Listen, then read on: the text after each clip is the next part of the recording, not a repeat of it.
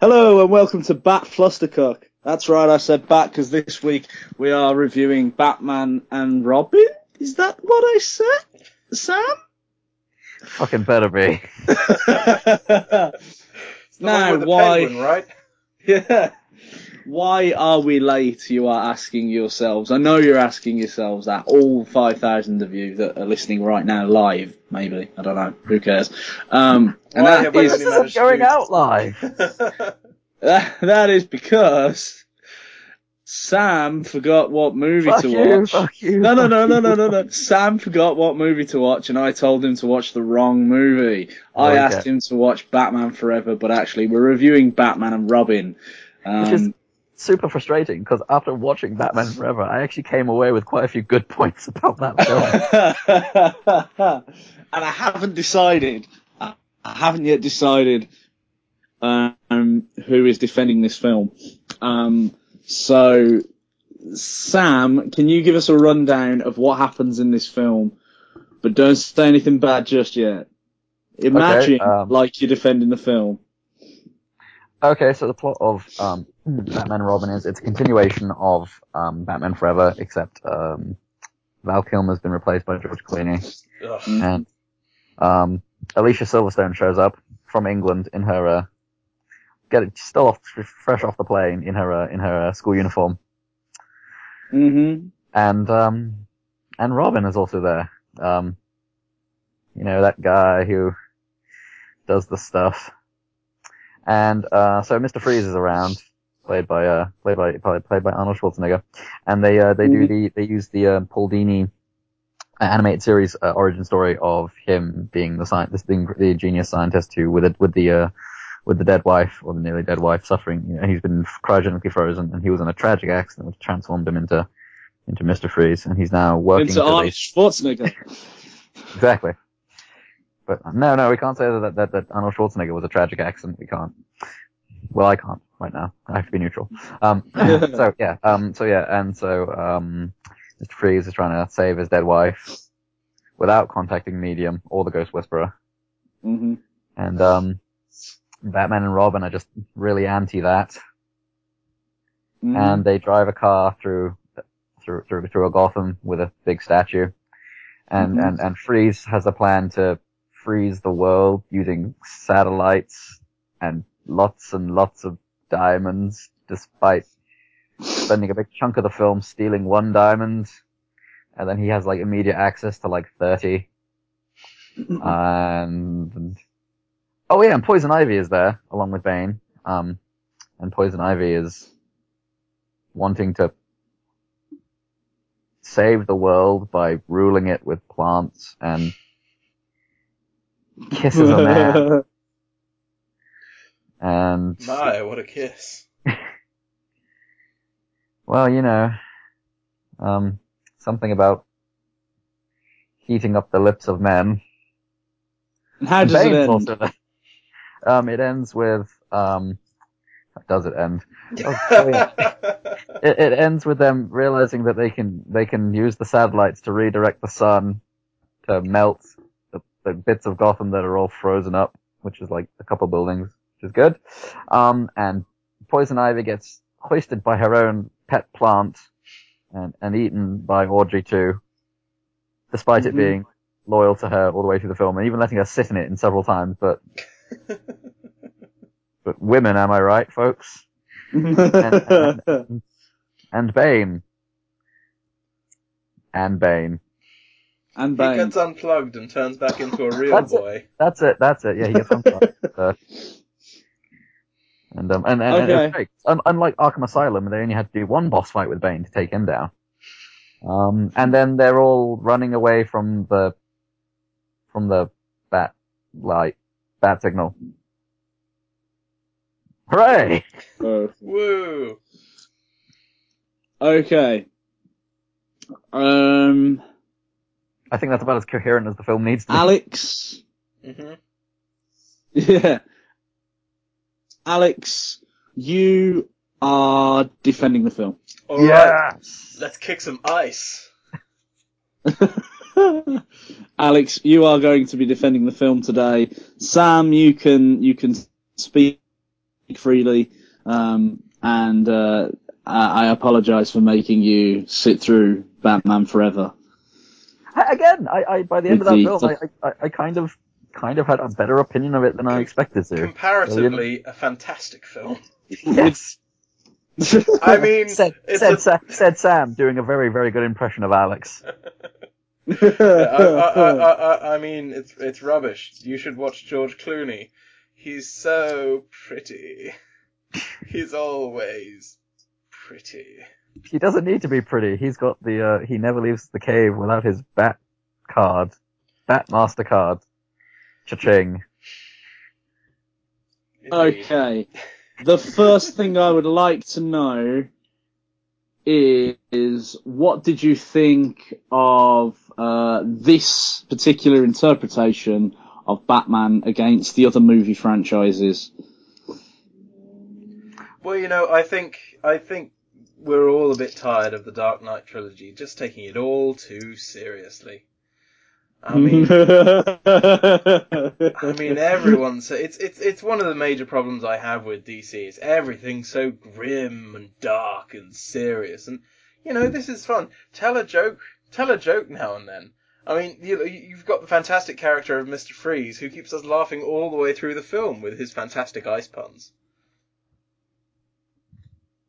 Okay. Any more to be said on your take of the interpretation, Alex, or just? Well, you know, it's a well documented fact that I'm not George Clooney's biggest fan, but you know, this is one that starts to turn it around for me. You know, it's a Batman who's got more of a sense of fun. You know, he's got a smile in the corner of his mouth.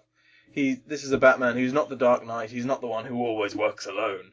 You know, he's working with Robin now. He's, you know, maybe a bit restrictive of Robin because he doesn't want Robin to get himself killed. But, you know, and he's open to the idea of Batgirl at the end of the film. Okay. And Sam, care to say any words on this particular interpretation of The Dark Knight?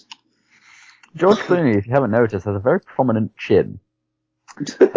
So this film decided to enhance that by basically making that his entire character. Just a big chin, very, very steadily, he's like Jeremy Irons' cereal, just more cardboard all the way down. But it's fine, because his batsuit has all the personality that you could ever want. Mm-hmm. You've got the bat buns, you've got the bat baps. It's a freaking bat bakery, let me tell you. And this is supposed to be a bad thing? Yes. Batman is a very serious character. He can't be at all gay. And therefore, this film has ruined him. Forever. Gay? Ruined him like your progress. Didn't you see that bit where he's dancing with a woman? Gay guys don't do that.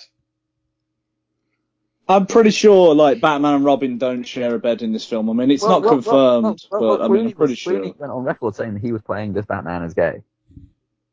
Well, you know, it just shows how versatile a talent that he is. Yeah, just shows how disillusioned Clooney can be with himself. You know, it's one of the reasons I'm not a fan of him. But you know, he can't tarnish Batman that way.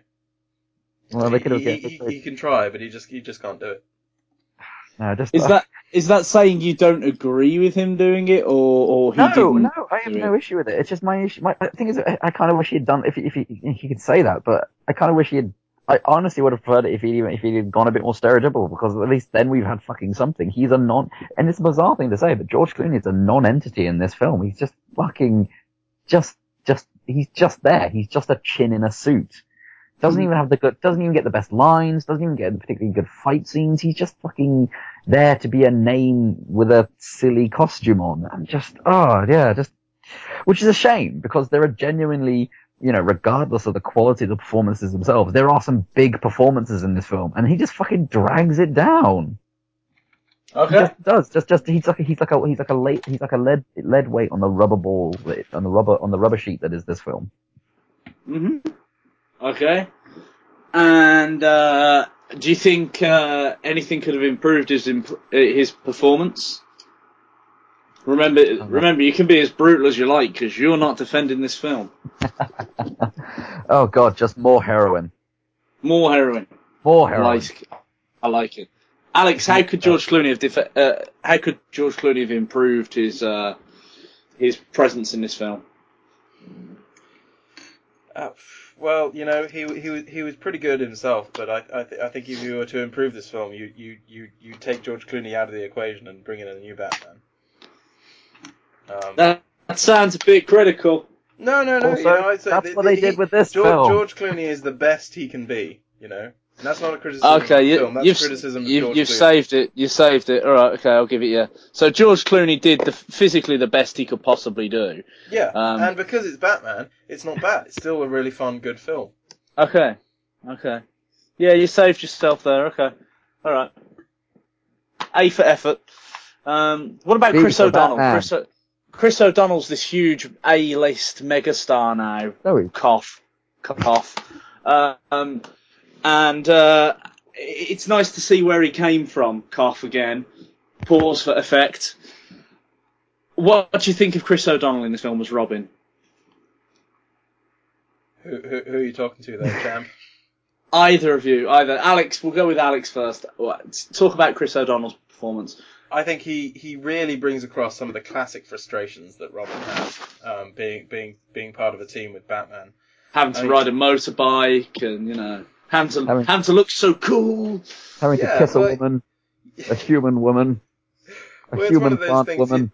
Robin is trying, you know, to do good, and to be a superhero, but he feels a bit trapped because no one seems to tell him anything. You know, it's one of those things you often see with younger characters who are in training, you know, or just be patient and wait. We'll tell you later. Why can't you tell me now? Why can't you explain this to me? Why can't we sit down? And if you're not going to explain it to me, why shouldn't I go out? Of course I'm going to go out there and try and do it on my own. If you're never going to give me the chance, or if you just keep telling me to sit down and wait, you know, I think he brings that across, you know, very well. And it does bring him into trouble, but you know those are kind of the lessons that kind of character has to learn, and he does learn them. By the end of the film, you know, he has grown up. Sam? Chris O'Donnell's performance made me really... What about his... this is more the character, not the actor, obviously. No. I'm giving you more loaded questions first. Giving them to who? What about Robin... He's got the love interest of Poison Ivy, and the sort of love triangle between Batman and Robin. Well, you know, it's not really a real. In relation to Chris O'Donnell's performance, I'm making this really hard for you today. I know.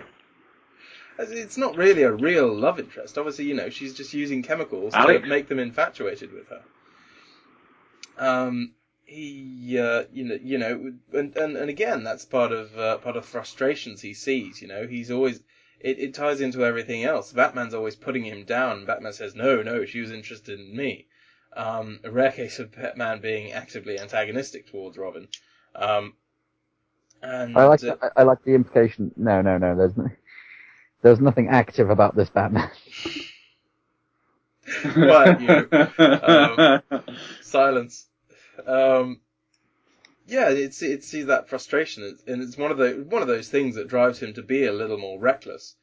But you know, that also brings out, you know, we see some of the intelligence on Robin's side. We see why he deserves to be Robin, because you know he tricks her with the fake lips.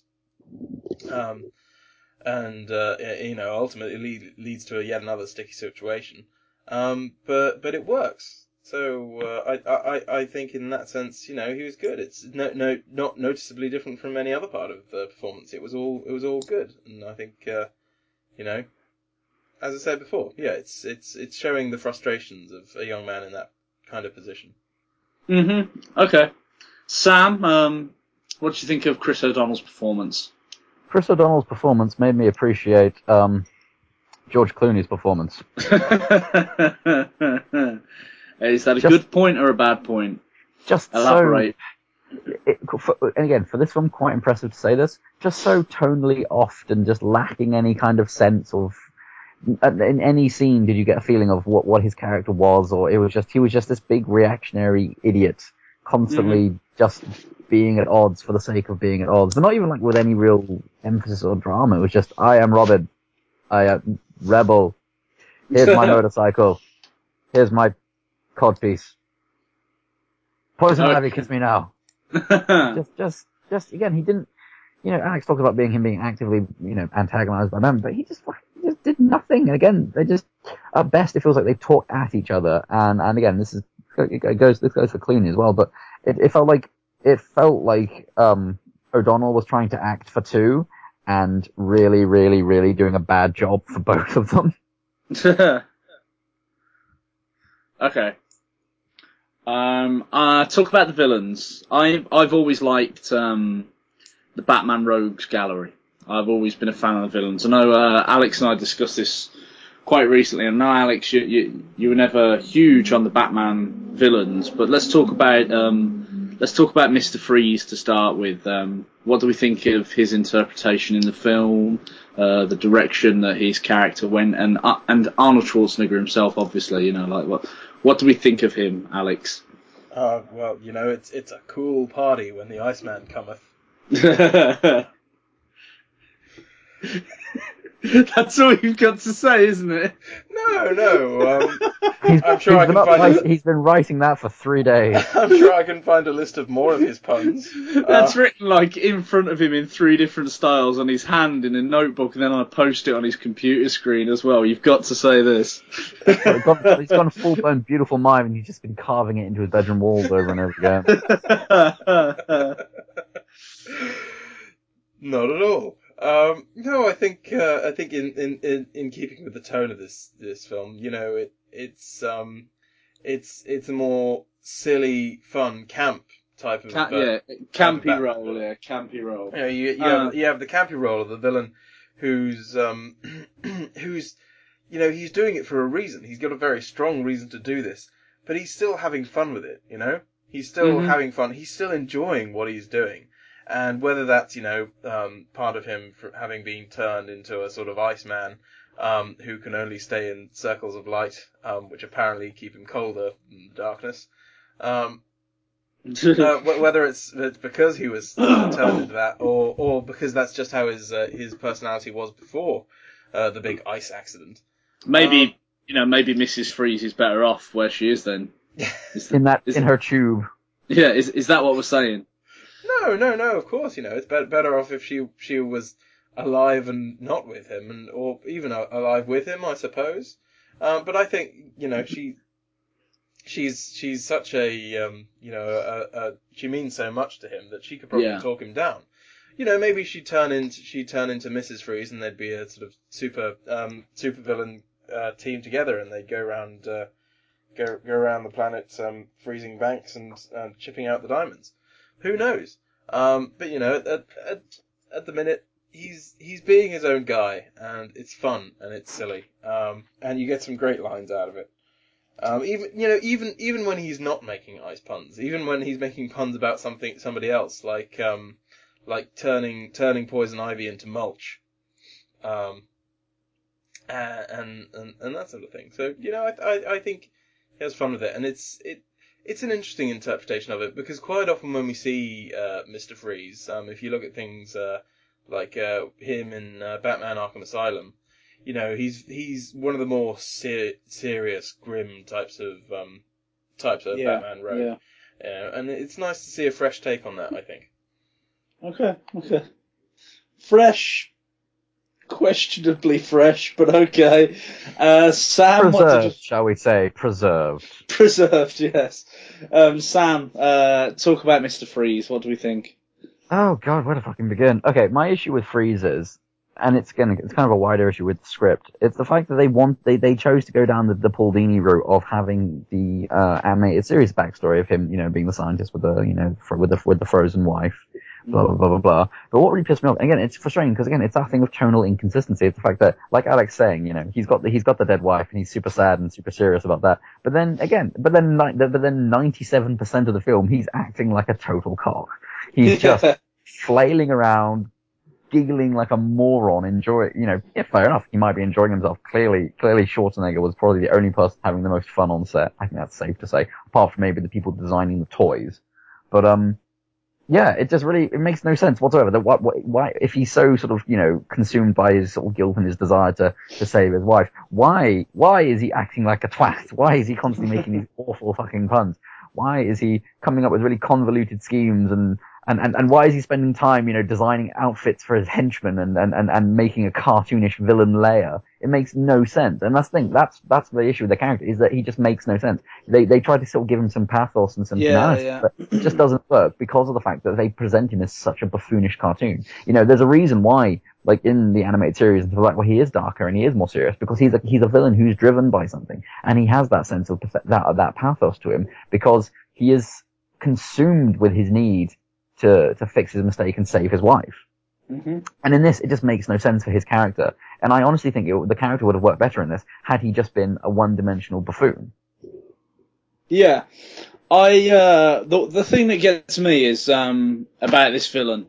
And Alex, I'm employing your services now to defend him. But he's going around stealing all this stuff. Now, he's got henchmen. He's going to have to pay these henchmen. He's got this lair and all this technology. And, okay, you know, they establish he's a scientist. He's creating this technology himself. But, I mean, to a certain degree, he's still going to have to pay for the materials to create that.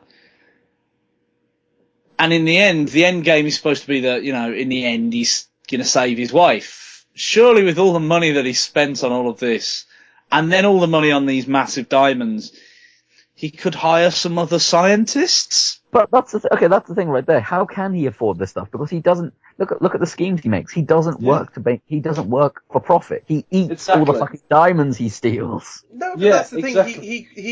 His robberies and his heists create chaos around which, you know, the lowlives of Gotham that are always around can take advantage of themselves. He's putting together a big saying, look, I'm going to break into this place and steal some diamonds, but there's also going to be all this other valuable shit. I mean, we're going to a big museum opening. There's going to be dozens and dozens of valuable things that the henchmen, you know, can just fill their pockets with while they're helping him. And they know he's powerful. They know he's powerful enough to pull this off and to break into these places where they, even if there was a big group of them, you know, they could maybe hold up the place with guns. But, you know, Batman's probably prepared for that kind of thing. A big guy who shoots ice, you know, Batman's never faced that before. In this universe, this is the first time Batman's faced Mr. Freeze. So, you know, it's one of those opportunistic things, you know. I understand that, you know, maybe Freeze isn't paying them, but he's creating opportunities for these villains. And, you know, he's not employing other scientists because it's very clear he doesn't really trust anyone else with this. It's only when Batman comes to him at the end with, you know, proof of, look, we've managed to, you know, make some strides with this, or there's this part that, you know, we can help. We've kept your wife alive after Poison Ivy tried to unplug her.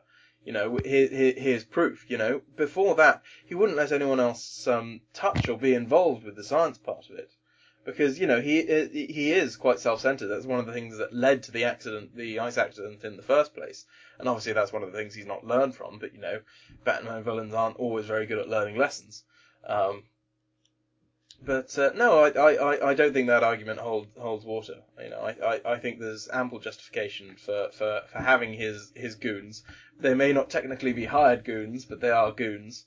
And for not bringing anyone out of the other scientists onto the project. Because, you know, he's a big, scary Iceman. I think, you know, nerd scientists would be much too terrified to come and help.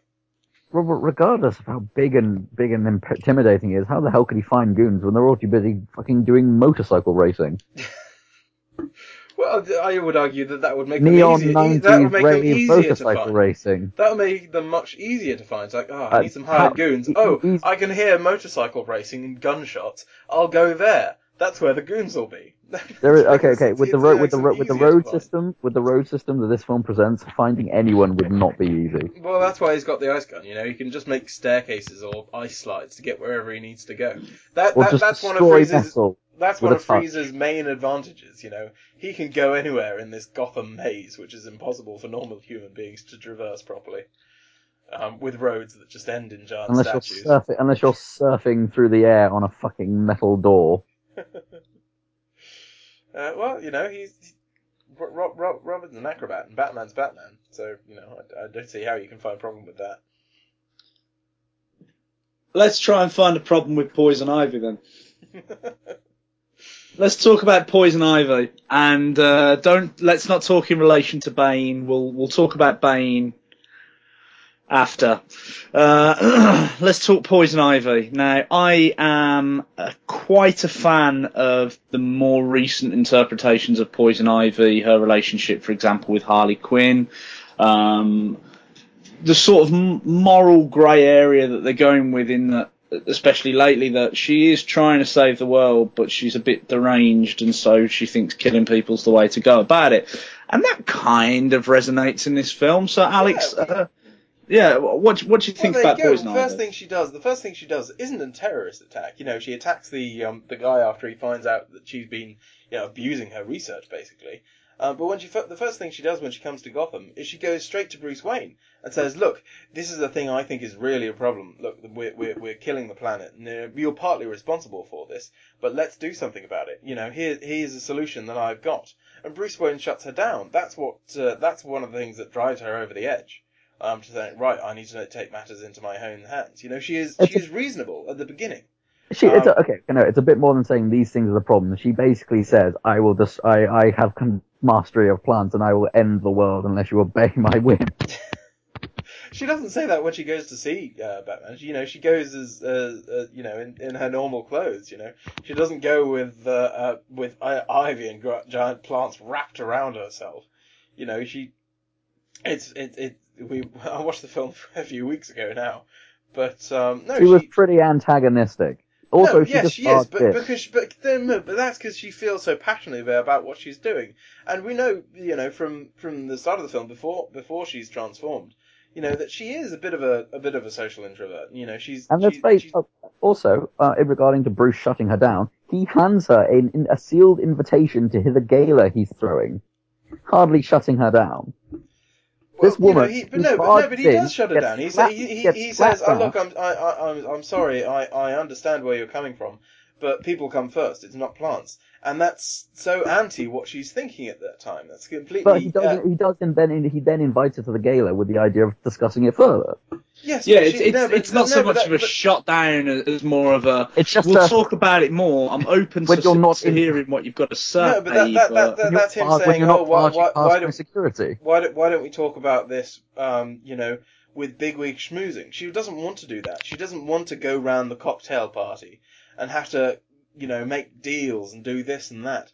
No, she wants direct action. You know, she wants things to happen now. And, you know, in this invitation she sees as an opportunity. There's big diamond. That'll raise some money. Money is what I need, partly in my schemes, ultimately, to turn the world into a big jungle or whatever her final goal is. You know, she doesn't want that. She doesn't want to walk. As I say, yeah, she doesn't want to walk around cocktail parties with a glass of champagne and say, "Oh, look, I'm campaigning for this." She wants more direct action. She saw that Bruce Wayne was this big industrialist, and that's why she went to him first and thought, you know, maybe it'll work. Maybe, you know, I can try and get him on board and he'll see my point.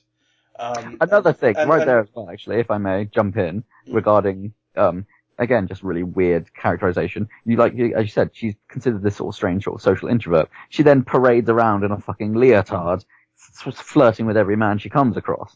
Again, just there's no consistency whatsoever in the performance. No, but I think that's one of the things she sees as a weakness in man. You know, she sees that's a weakness in man. It's one of the things that really that I think really clicks with her. Yeah, you know, she tries to use it to her advantage. One of the things she uses to her advantage is her promiscuous nature. Exactly, and that's something she does straight away, which means it's, you know, even with the asshole. Who's abusing her research. She does that straight away. So I think that's a direct consequence of her accident, of her transformation into Poison Ivy. Yes, apparently women only become sexy when they're driven insane by chemicals. Did you not know that's how it works? That's what teenagers do now. It's just called drugs now. They just dunk. You have to remember this film was in the '90s. They just use drugs now. Like I think ecstasy, it's safe to say, heroin. Look at this film. You know it was made in the '90s. Okay, let's talk about Bane then. I would happily argue that there has never been a true interpretation of Bane on film. But what do we think of this one? You know, I think they needed a henchman, and in a way, it is a shame that they chose Bane. But they wanted a character who was known in the Batman universe. But they did just need a henchman. So you know, in that way, you know, it sort of fits using the abused plant research as part of the stuff that turns him into big juiced up Bane. But you know it. In a way, as I say, it fits. It's not perfect. It's not the perfect Bane. I'll say that. But they did just need a henchman, and it's a recognizable name in the Batman universe. So in that way, you know, it's not a big defense for that. I'll put my hands up, but you know, it's that's why. Mm-hmm. You know, okay. And he is effective in that. You know, he's a big burly guy. Poison Ivy, you know, points and says, you know, jump there, lift that, punch that guy in the nads, and that's what he does. Okay, Sam, what do you think of this interpretation of Bane? See, okay, this is my issue, because I have no issue with alternate interpretations. I don't think there's any such thing as a best interpretation or a perfect interpretation of a character. It's down to ultimately your preference. I don't care for this Bane. I think it's just a really, like Alex said, it's a shame that they used a potentially interesting character and they just felt they needed to have another character in there, which is a shame because this is a film that's already getting kind of over heavy. Anyway, you've got one villain who's very, and that makes sense as well because you've got this one villain who's very, very, very aggressive and hands on, and then you've got Poison Ivy, who is a very different sort of, again, a little bit more manipulative, a little bit more of a backseater, and so then it seems odd to then have to throw in this secondary thuggish character. For no reason, when you know when Ivy and Freeze, you know, play off each other, there's something of a dichotomy between their characters there. But no, then you've got this third bumbling idiot who again they just felt like no, we've got to take this character who is known and just make him into a bumbling idiot. It's not the worst or most egregious thing this film does, but it's such a damn shame.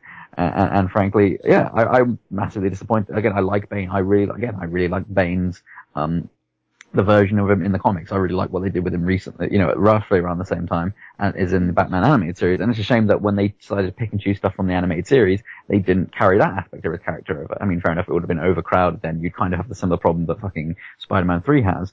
But this film already has two villains that are very samey, and it just seems like Bane being there kind of over-eggs pudding, because he doesn't really add anything. Like you said, he's a henchman. He could have been replaced with any kind of generic one-off henchman or in each scene. Just, he's there for brand recognition and because it's another toy that can be sold in this film, and it's pretty bad. It's pretty damn bad. I think that in terms of cinema, that's not necessarily a bad thing for the brand recognition. You know, I wouldn't. I'd argue but it is though, because it's so cynical, and that's another big problem with this film is the fact that it's so cynically driven. It's, you know, you say, oh, it's campy and it's fun, but it's very much designed to sell toys. You had the toy designers literally doing the concept art, and they had the toy designers designing the props for the film to be made toys. And that kind of just slapping the character in just feels very cynical and feels very shameless. And it's a shame, because Bane can be a potentially interesting character. No, I'm not saying he has to be Tom Hardy. Good God, no. But he's, again, I don't agree with the reduction of a character for the sake of expediency. It just feels like a waste of time and a waste of an opportunity, really. Mm-hmm. You mentioned character design. Let's talk about the designs of this film. This film features the famous, or should I say infamous, bat nipples. Alex, what did you think of the design of the film? You know, if we're talking about the overall design, I think it was good, and I think it was fairly consistent. I mean, if we're talking, you know, a slightly campy version of Batman, but you know, it's 90s and it's trying to be a bit sexy too. So I can understand that, and you have Poison Ivy, walking around with her boobs nearly hanging out, being all sexy. I think overall the design works, and I think Gotham has that crazy architecture style that we see a lot in a lot of interpretations of Gotham. A character crashes on something and has a big fall, and you think, oh, they must be at the ground level by now. But oh no, they're falling again. Turns out that was just part of another big structure. And I like that. It's one of those things you see, the complexity of Gotham. It's layers upon layers. You feel that Gotham has had such a muddled history in its governing that they'll have been a base layer, and then people will say, oh well, why don't we try this, and sometimes these new things will only have been added on in certain areas of the city, and then people will abandon that to a point and then say, oh well, let's try this other thing, and it layers and layers on top of each other. So in terms of design there, I actually really like the muddled feel of Gotham. I think that's really good and fits Batman really well, especially with the overall tone of this particular campy Batman. I don't think any of the costumes. I think all the costumes are fairly good. I mean, yes, some of them are going to sell toys, but then it's a superhero film. Of course, it's going to sell toys. Of course, they wanted to sell toys. That's what to a point. That's what every superhero film does.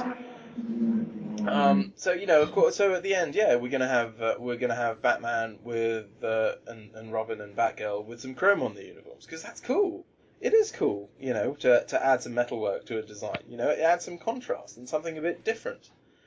In the end, I don't have any problem. It's poking a bit of fun, saying Batman has these molded suits and to show off his rippling muscles, and let's show off his butt and his nipples too. It's campy, it's fun, and ultimately, kids want nipples on their toys.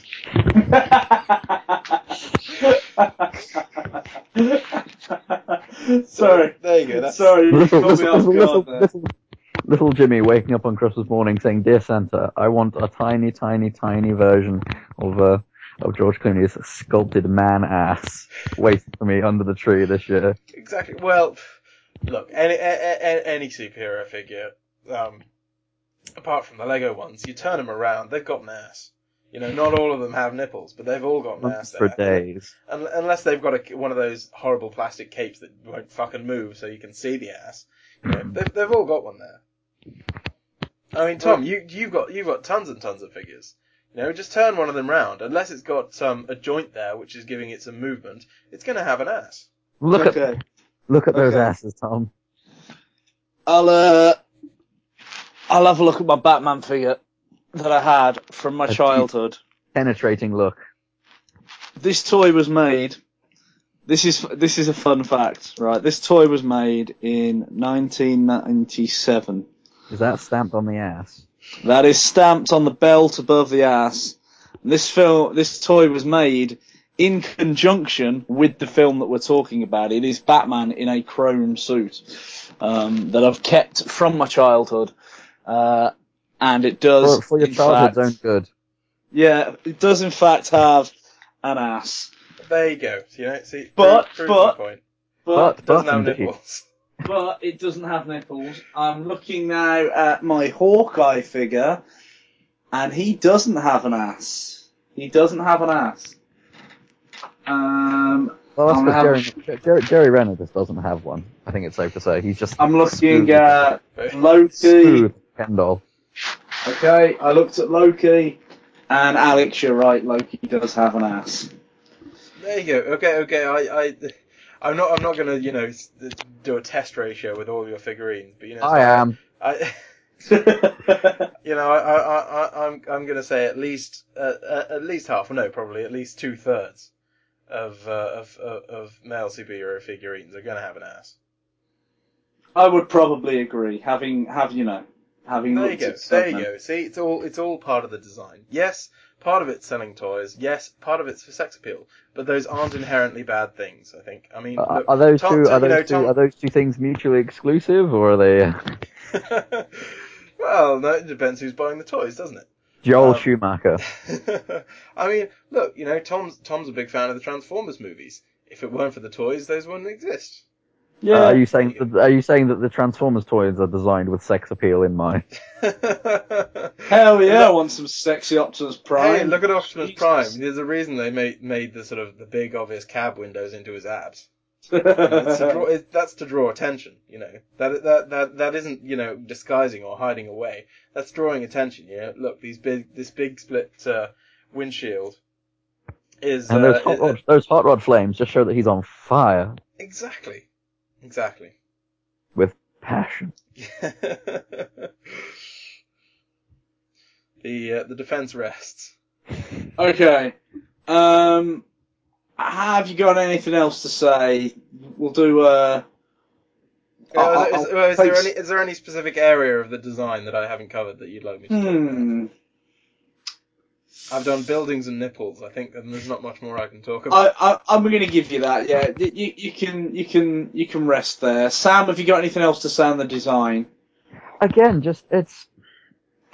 I ultimately completely agree. One thing that this film definitely has in its favour is the fact that it took an aesthetic and it really pushed it, and it really, really went out guns blazing with that aesthetic. And you know, I respect that. I respect that commitment to a design process into a design style. That doesn't mean that it's any good, though. And this film is fucking ugly. It's the worst kind of Euro trashy 90s grunge thing. Yeah, it's campy and it's meant to be kind of, the idea is like a 60s throwback, but it's just ugly and muddy and dirty. The sets are really boxy and bland and they look the bad kind of stagey. They just look cheap and tacky, and just again these horrible lurid colours, really ugly ugly henchman design. They're just the worst kind of god awful chaff 90s new rave designs. And the thing is, though, yes, you can have that as an aesthetic, fair enough, but that doesn't make that aesthetic appealing. And no, but but you have to look. This was a 90s film. You know, I'm not saying that you only have to look at a film from, you know, the audience at the time. Well, it was made in the 90s. You know, grunge was a big thing. People that doesn't mean it wasn't. That doesn't mean just because it was popular, it was still ugly then as it's ugly now.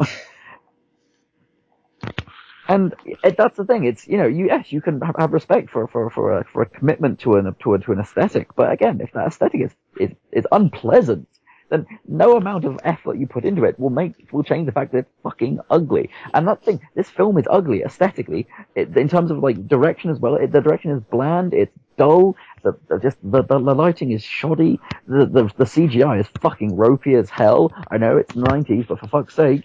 Fucking Jurassic Park came out in 1993 and still holds up. There is no excuse for it just looking... And hell, even the CG in fucking Batman Forever looks better than the CG in this.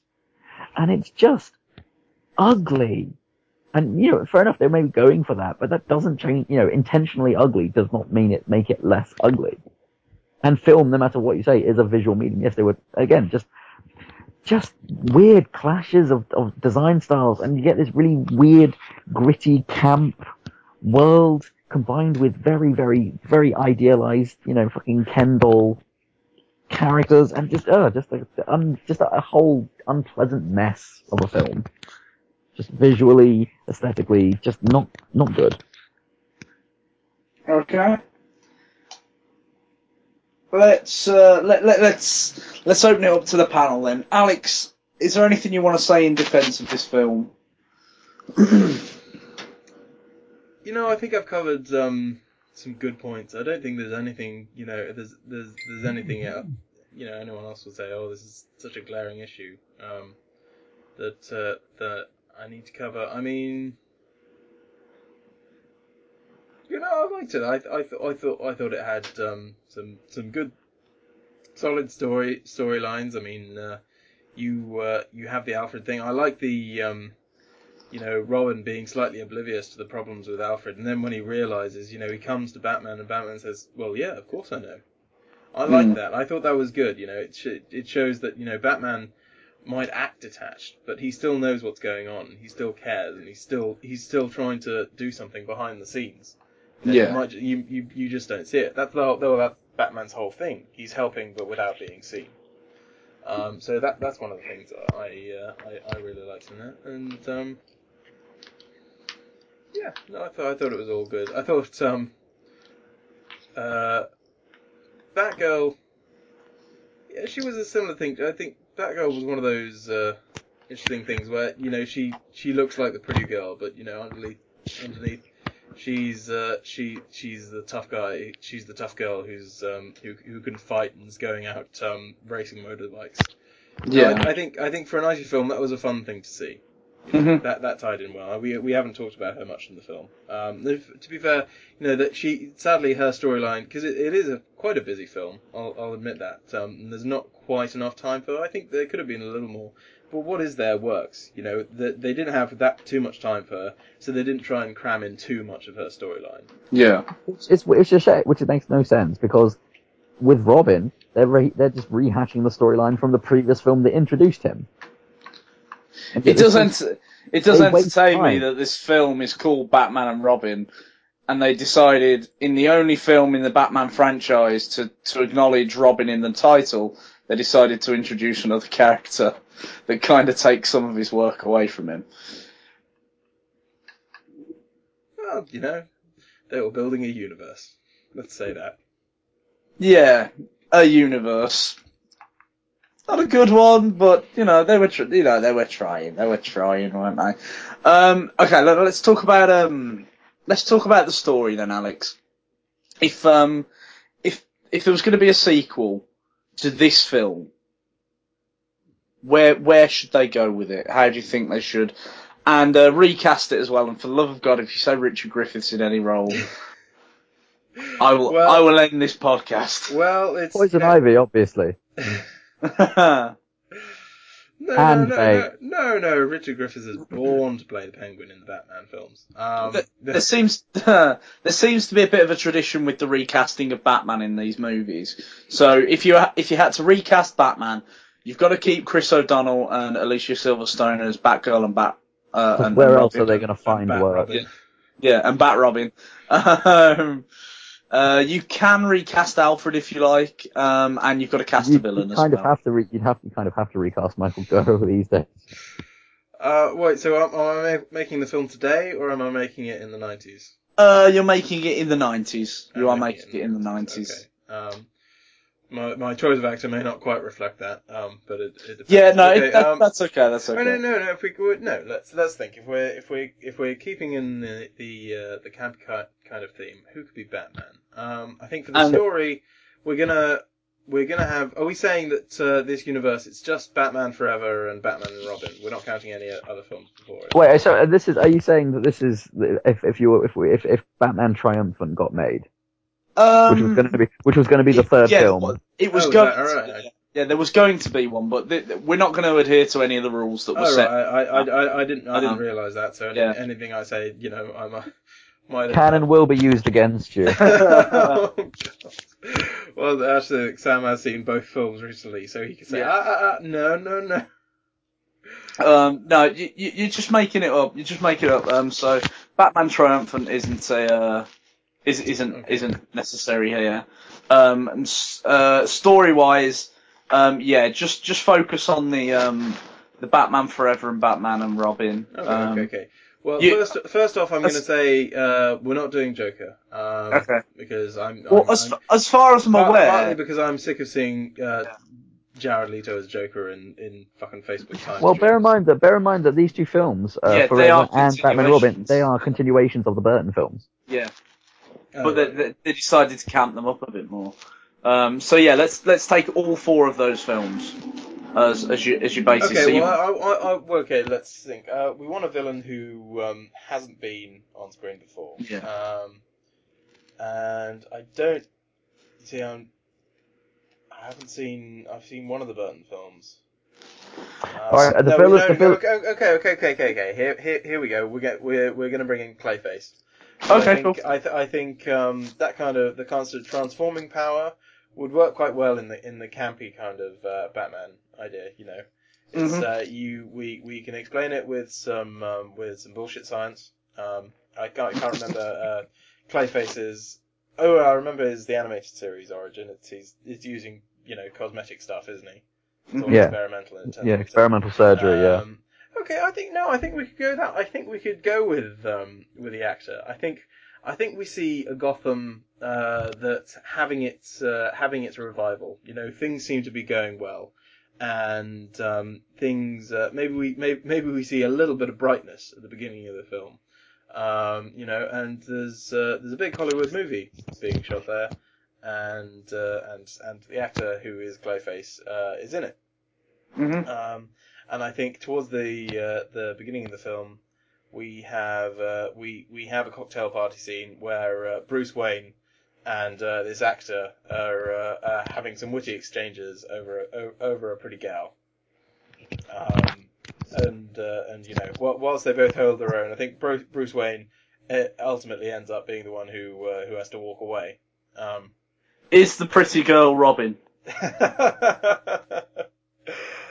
See, it's such a shame that you have to keep O'Donnell, because from what you're telling me, the face in this film, you could totally have had Freddie Prinze Jr. taking over the role as Robin.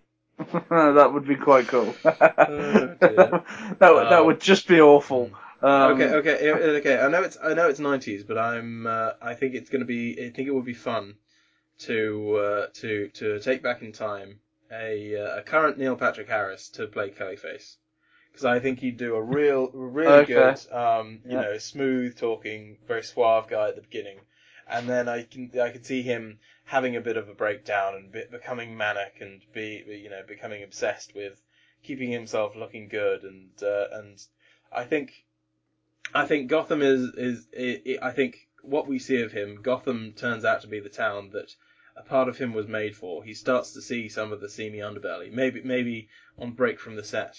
He witnesses some crime, but in the end, he ends up with some money in his pocket or something, or someone drops something and he picks it up and no one sees, and he thinks, oh well, that's cool. Now I have the heart of the ocean or whatever. The miracle cream. And yeah, we. I don't know if we see it from the very beginning or whether he's already using the cream. I think maybe he's already using the cream, and maybe it's you know, it comes out of a company in Gotham, so that's one of the reasons he's keen to film there, is you know, he's keen to get more of this cream, because you know, without the cream his face is melting a bit too rapidly. And I think Neil Patrick Harris has one of those handsome faces that could melt quite well on screen. Oh no, do you know who you should have got? If you want like period appropriate, Luke Perry. Oh yeah. Yeah, that would work. Okay, if we're saying has to be actors from the period, we'll have Luke Perry. But if we can time transport, then we'll have Neil Patrick Harris. Mm-hmm. Well, you could still have Neil Patrick Harris, but I think he was in Hauser at the time, so he'd be like a 12-year-old boy. Maybe that's what happens. Maybe he ends up taking too much of the cream or something, and he age reverts back to Doogie Howser. I don't know who. Maybe they're shooting Doogie Howser in Gotham. Okay, yeah. Just throwing it out there. See, if I may jump in here with this idea again, the idea of the sort of using kind of the animated series version of Clayface. If you're going a slightly different angle, where instead maybe, you know, the reason why he, again, kind of adhering a little bit more to that, and that he's kind of a washed up actor, or he's an actor that worries about washing up. I would say, why not have the original voice actor for Clayface from the animated series? Why not have Ron Perlman in the role? Someone who's perhaps going. Maybe that's why he's using the cream, because suddenly, you know, his age is starting to catch up with it. He's starting to age out of these kind of out of the, you know, the. He's starting to become a little too old for these kind of handsome leading man roles. Okay, I can see that. See, well, you can have that for your version. I'll keep NPH, and you can have that for yours. Are you just having one villain, or is it possible? I think we are going to have another low level villain, because I think these films do team ups fairly well. I think they lead to a good big final set piece. So we will have another villain, but we're going to have. I think you've got a natural good story point there where the company that are producing the cream for Clayface is run by Sionis Industries, which is the Black Mask. So I don't know Black Mask too well. But basically a crime boss, and he's I do know. He's well known enough for people to go, oh, him, but then like he's sort of not big enough to still be Skullface guy, isn't he? Yeah. But okay, I can see this. I can see that. Yeah, so he's well known enough, but then he won't steal the limelight from Clayface either. Yeah, no, I like that. I think at the beginning, he's being a bit suave with Neil Patrick Harris, with actor Neil Patrick Harris, and then later on Neil Patrick Harris gets deeper in, and they become more partnerish. And No, okay, I can see this. How does Batman defeat them? Ooh, okay. Shoots Doogie Howser. In Gotham. Okay. I think at the end, part of the end, Clayface tries to become sort of big golem guy, and Batman actually has part of Mr. Freeze's serum, because this is a sequel, and uses that to freeze Clayface in place, and eventually they get a big trap around him. And then, he's transported to a special facility in Arkham. One rolls one's eyes, but there we go. The Black Mask, I think we're gonna let Robin have his moment, and ultimately he'll be the one to take down the Black Mask. Okay. I'm not sure exactly the setup, but that's what's gonna happen. You don't realise how well that works, because there's a whole big Nightwing and Red Hood thing between Black Mask and the Robins, so that works. I should write comic books. That works better than you intended it to. I'm not sure whether I'm going to give you a point for that, because I know you didn't intend for it to work as well as it does. To be fair, Tom. If I knew beforehand, then I'd have done it, but it was my own idea. Yeah. To be fair, Tom, you did kind of feed him Black Mask. I did feed him Black Mask. Yeah, you did. You did, but. Yeah. I still don't know who's playing Batman. I know who's standard Benson these days. M. Night Shyamalan was quite popular then. Surely it's just been Nick Cage. I was thinking Nick Cage. No. I know we're going camp, but we're not having pre-cooked minimal rotisserie Batman. To be fair, Nick Cage was at the time was working with Tim Burton to try and become Superman. So Matthew Lillard, Matthew Perry, Ben Stiller, Vince Vaughn, Brad Savage. That fat guy from Boogie Nights. Bruce Willis. Mel Gibson. Robert De Niro. Matt Damon. Ben Affleck. TV's Paulie Shaw.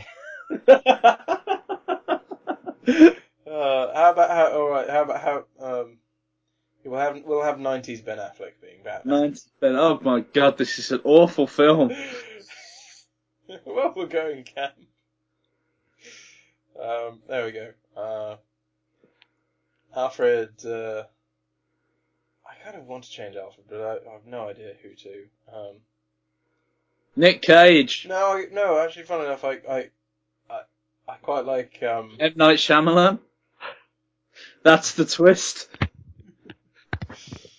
No, I funny enough, I'd like to see what Ian McKellen did with it. I don't know if it would work in the campy setting, but I'd like to see what he'd do with it. So let's say that. Okay, cool. Okay, and Sam, if you could recast this movie, not Alex's movie, just Batman and Robin, if you could recast it and make it better, who would you cast? Again, right off the bat, Robin. Freddie Prinze Jr. Okay. And I guess I'm trying to think. Oh, it is tough. For Batman, someone like potentially 90s Mel Gibson. Okay. When he still had something a bit of a jaw and he had a bit of cash before the whole Jew thing. Exactly. Obviously, before we realised that he's more Batman than Bruce Wayne. Yeah. It's hard sort of thinking back again. Sort of try to keep them sort of vaguely sort of period appropriate. Okay, so who would I recast as? Okay, to sort of salvage the film, and again, to kind of give it a different direction. You've got to remember, this film could be sort of early noughties as well. There could be a couple of years between it, so like, you could go as probably as late as maybe Ashton Kutcher. Is he dreamy enough for you? I don't know. In that case, fuck it. Actually, I don't know. No. Josh Hartnett would be too young. No. Too young. I'd say Mel Gibson. Mel Gibson. Okay, yeah, I can see it. That's just Mel Gibson. Yeah, okay. And would you recast any of the villains? Yes. I don't know, actually. I don't know. Maybe not. Maybe I would recast Poison Ivy. Maybe recast Freeze again. Purely just again, because again, in an ideal world, they would have stuck closer to the sort of the classic sort of Batman animated series. And in that case, actually, yeah, if I was going to recast Freeze and try to have him maintain a bit more pathos, but at the same time kind of have a bit of that camp edge, I'd probably go for Kelsey Grammer. Okay, right, yeah. I could see. Yeah, I could see it. Yeah, okay, fair dues then. Okay, gentlemen, closing statements. Alex, what do you have to say about this film? Why should I pick you as our winner today? You know, I'm never very good at closing statements. I always end up saying, you know, I'm no big city lawyer. It's what I said before. You know, but and again, I find myself in the same situation. Look, this film is campy fun. You know, I think these days we're a little bit skewed by the whole Dark Knight trilogy. And, you know, the dark DC comics where no one ever smiles or tells a joke. You know, this film is, I you could say the antithesis of that. You know, it's camp, it's silly, it's funny. But you know, each of the characters has their own arc in this film. And it's not too muddled. You know, even though there are a lot of characters, nothing's too muddled. They all do tie into each other themselves, and quite well. I think when you look at some of the muddled films today, I mean, a lot of people criticise the second Avengers film because it's too muddled and they're jumping from here to here, and not each character gets enough time for their piece of storyline. Whereas this film does, you know, each one has their own storyline, but it's not too big. They're not trying to shove too much in there. And I think what you have running through that is the baseline for that is Batman. You know, he's solidly there.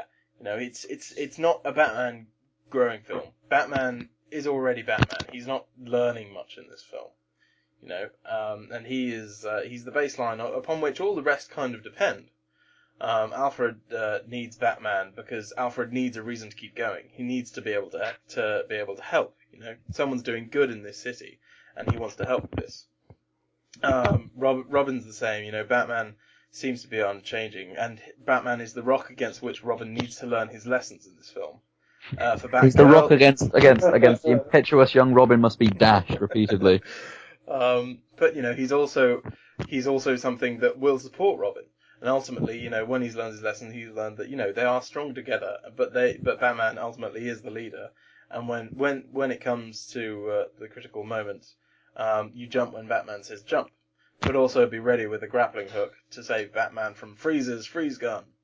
Yeah, Batgirl for her, he represents an opportunity for her to become something that, you know, she's always felt is the right path for her. You know, she's never quite fit in. You know, she's a pretty girl, but she wants something more exciting. She longs for so much more. And being Batgirl is that for her. And then again, the villains, you know, they want something. Batman is in their way, so they try to stop Batman. It's not too complicated, and it leads to some interesting situations and putting Batman in difficult positions. Will you chase the villain, or will you help put poor damsel in distress Robin covered in ice? So okay. Yeah, that's why this film is good. Okay. And Sam, closing statement. one of the bigger problems about this film is that at the time, again, coming off the Burton film, so much of this film sort of people hate about this film, or what people assume they could hate about this film, is its tone. And ultimately, I am very much in the camp of that there is no definitive version of these characters. You can have different tones and you can have different approaches. Like Paul Dini said, the camp silly one is just as valid as the brooding mama's boy crying for his mother in the night. And so I think the problem with this film, again, is it's sort of stripping away that lingering dislike of the camp. But it's, if you do that, you'll actually see that deep down, this film is a piece of fucking dreck. And it goes beyond whether or not you think it's absurd that the lycra batsuit has fucking nipples, or you know fucking Batman carries a credit card with his name on it. The point is, this film is nonsense because it's just a really badly, stupidly written film that makes no sense. Why do satellites redirect the heat from the sun through diamonds? Why does Batman fucking say a stupid line and then slap some sort of bomb onto Freeze's chest to never ever then be made use of again for the rest of the film? Why do they, fucking again surf through the night sky on fucking doors from a rocket ship that makes no sense? And again, this film just, it's because that, yeah, you can say that, but the thing is though, you can go with the tone, but this, it doesn't change the fact that this film, you can say, oh, it's campy tone, but it doesn't change the fact that this film is really dumb. Really, and not the fun kind of dumb, just literally fucking, this makes no sense, this is stupid. And again, combined with that is the fact that you can say it's campy and it's a throwback and it's light, but it's so just trashy and ugly, and it just feels cynical. It feels like an attempt to make money, and it just feels like an attempt to sell toys. Literally everything in this film just feels like this was, and again, it was designed by toy makers to sell toys, and it shows through every single scene in this film. Nobody cared. They just wanted a paycheck. You could say, oh, the characters, it's fun to watch them hamming it up, but they're not even hamming it up in a good way. They all seem pretty bored. You want to see good hamming up you want to see actors hamming it up and having fun. Watch Batman Forever. Watch Tommy Lee Jones' Two-Face. He's having a whale of a time in that film, and it shows. Even, regardless of your opinions on Jim Carrey's still clearly having fun. But this, everyone it just feels so phoned in and so tired. And, okay, you could say that maybe Schwarzenegger's having a good time, but even then, it's just so, there's no spark or life to this film, and it's just crass and ugly and boring and stupid and bad. Okay, I'm still thinking about who my winner is. Would you like to hear my money-making idea? Please. Now, there are a lot of things I like, and there are a lot of things I dislike. One of the things I like is food. One of the things I dislike is bad food. And I was thinking, how could we literally bring these films that we've watched into the mouths of our listeners? And I thought, let's make a fast food restaurant that sells items based on the films that we've watched. They'd starve if it was based on this film, because the actors were too busy chewing all the scenery. So in this one, it'd have to be something to do with ice cream or something like that for Mr. Freeze, and then you could have like the Wiseau kids meal that you get a free spoon with it. I like to think that the Batman and Robin sundae, it's a very long bit of ice cream with two nipple cherries on top. And so we go down that route, but then we go down the Planet Hollywood route as well. That so you have your fast food bit, or you can eat in, and we have memorabilia from each film, sort of like just like plastered around the venue. I mean, like, I don't think a lot of the actors in some of these films are doing much. Maybe we can get them as waiters. That's the thing I was thinking. Can not necessarily the main characters, but I think all the serving staff. It'd be fun if they were the minor characters from the films, or maybe people dressed up as minor characters from the film. Is Alicia Silverstone doing anything these days? The greeter at the front of the restaurant has to be tall, though, obviously. Well, I was thinking, no, this was it. I was thinking that all of the waiters, doesn't matter who they are, where they come from, they all have to wear the same harness as Torgo. So we're going to kill them. Again, is Alicia Silverstone doing anything? So that's as far as I've gone with it, really. Do you have any input for me there? Anything else you wanna add to it? I love the idea of kind of the anti-Planet Hollywood, and that it's more like forbidden, it's forbidden Planet Hollywood, and it's just it's all the Z-list actors and terrible films, and it's just surely the property should reflect this, so it should be like some sort of mud shack in the middle of the desert. I was thinking like a warehouse or something, just a leaking toilet in the middle of the room. With Chris O'Donnell standing in front of it, holding a napkin. Yeah, we want people to we want parents to say, hey kids, you want to get a picture with Robin? And we want the kids to say no.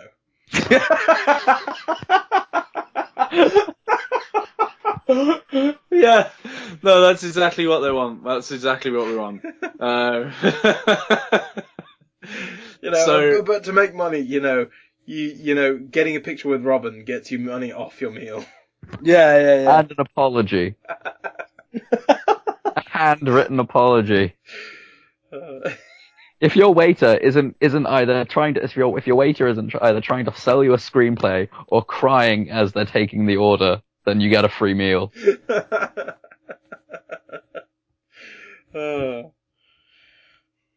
So that's we should call it the Flop House. Nice. Anything that we can tie into these movies, though. So, we'd have to rewatch the movies just to see what these characters are eating. So, anything to do with the room has to have something to do with a spoon in it, for example. Just a spoon in a giant bottle of vodka. I can't remember. Have any of them been particularly food themed? Yes, you made me watch fucking Food Fight. That was before Flustercock, though. You have to eat Charlie Sheen's ego, or at least attempt to. That could be like one of our Hollywood challenges. Like if you can finish Charlie Sheen's ego, you get a free fucking spoon or something like that. Maybe if you can listen to all of George Clooney's Oscar acceptance speech without vomiting. You get something. Yeah. So that is my money-making idea. And I have decided a winner. And it might be a controversial decision. But I am the winner! Ugh. No, Alex, you fought valiantly. But I am going to say that you are the winner. Yes. And I'm only saying this because out of how bad this film was, you made me think that at least somebody tried, even if it was you. Okay, genuinely, in a weird way, it's genuinely quite hard to slag off this film because, again, if you the big elephant in the room is the tone of this film. Yeah. And if you're someone who says that is valid, and that's the thing, I don't have an issue with the tone of this film. Yeah. If you can fight for the validity of the tone of this film, then you're onto a winner. Exactly. And the film is shit. The scary thing is, I started to believe what I was saying. Now you'll never be clean, Alex. Never be clean. To the Flop House with you and Chris O'Donnell. So, Alex, do you want to have? Mate. Do you want to say anything about the film? Now you can speak freely. Well, funnily enough, everything I said, was based on something, but it was all pretty dreadful. It is one of those films where if there's a group of you, it's fun to watch and laugh at. I would say that. It's one of those bad films that is fun to watch, and you can have a drinking game or something. So in that sense, it works, and it is such a product of the 90s, but then again, that's a criticism. Good God, how terrible were the 90s? Mm-hmm. Other than some of their cartoons. But then some of their other cartoons. I mean, did you see Doug? Which one? Which one? Disney or Nickelodeon? Oh God! That was the turd that wouldn't flush.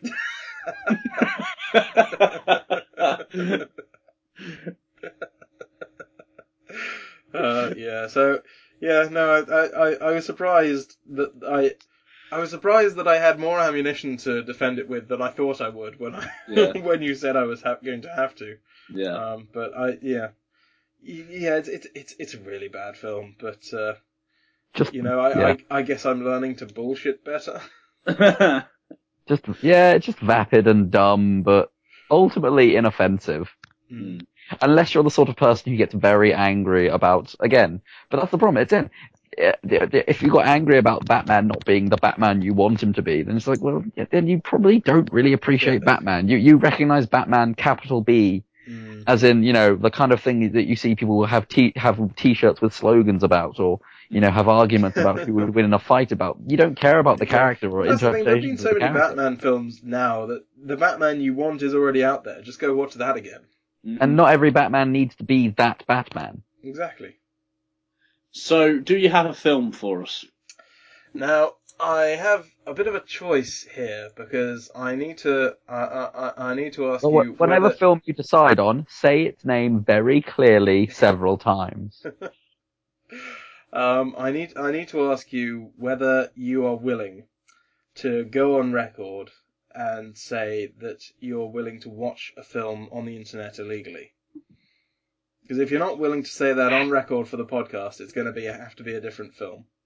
I refuse point blank to watch Pixels, Alex, legally or illegally. I will, yeah. I think you're about to give us Pixels, and I won't do it. I was going to say, if you're willing to promise and swear that you would watch a film online and not give it any money, I would have said Pixels. No, I'm not going to watch Pixels. But I was going to be really mean and say, as the reviewer, as you two are the ones reviewing it, I'm not going to watch it. We both have to say nice things. No, I was going to say, I'm not going to watch it. You two can just review it for me. No, give us another film. No, okay. Well, in which case, you're still going to have to watch something current, because I want us to review the new Fantastic Four film. Sick, I'm going to see it tomorrow. I'm looking forward to ripping this a new arsehole.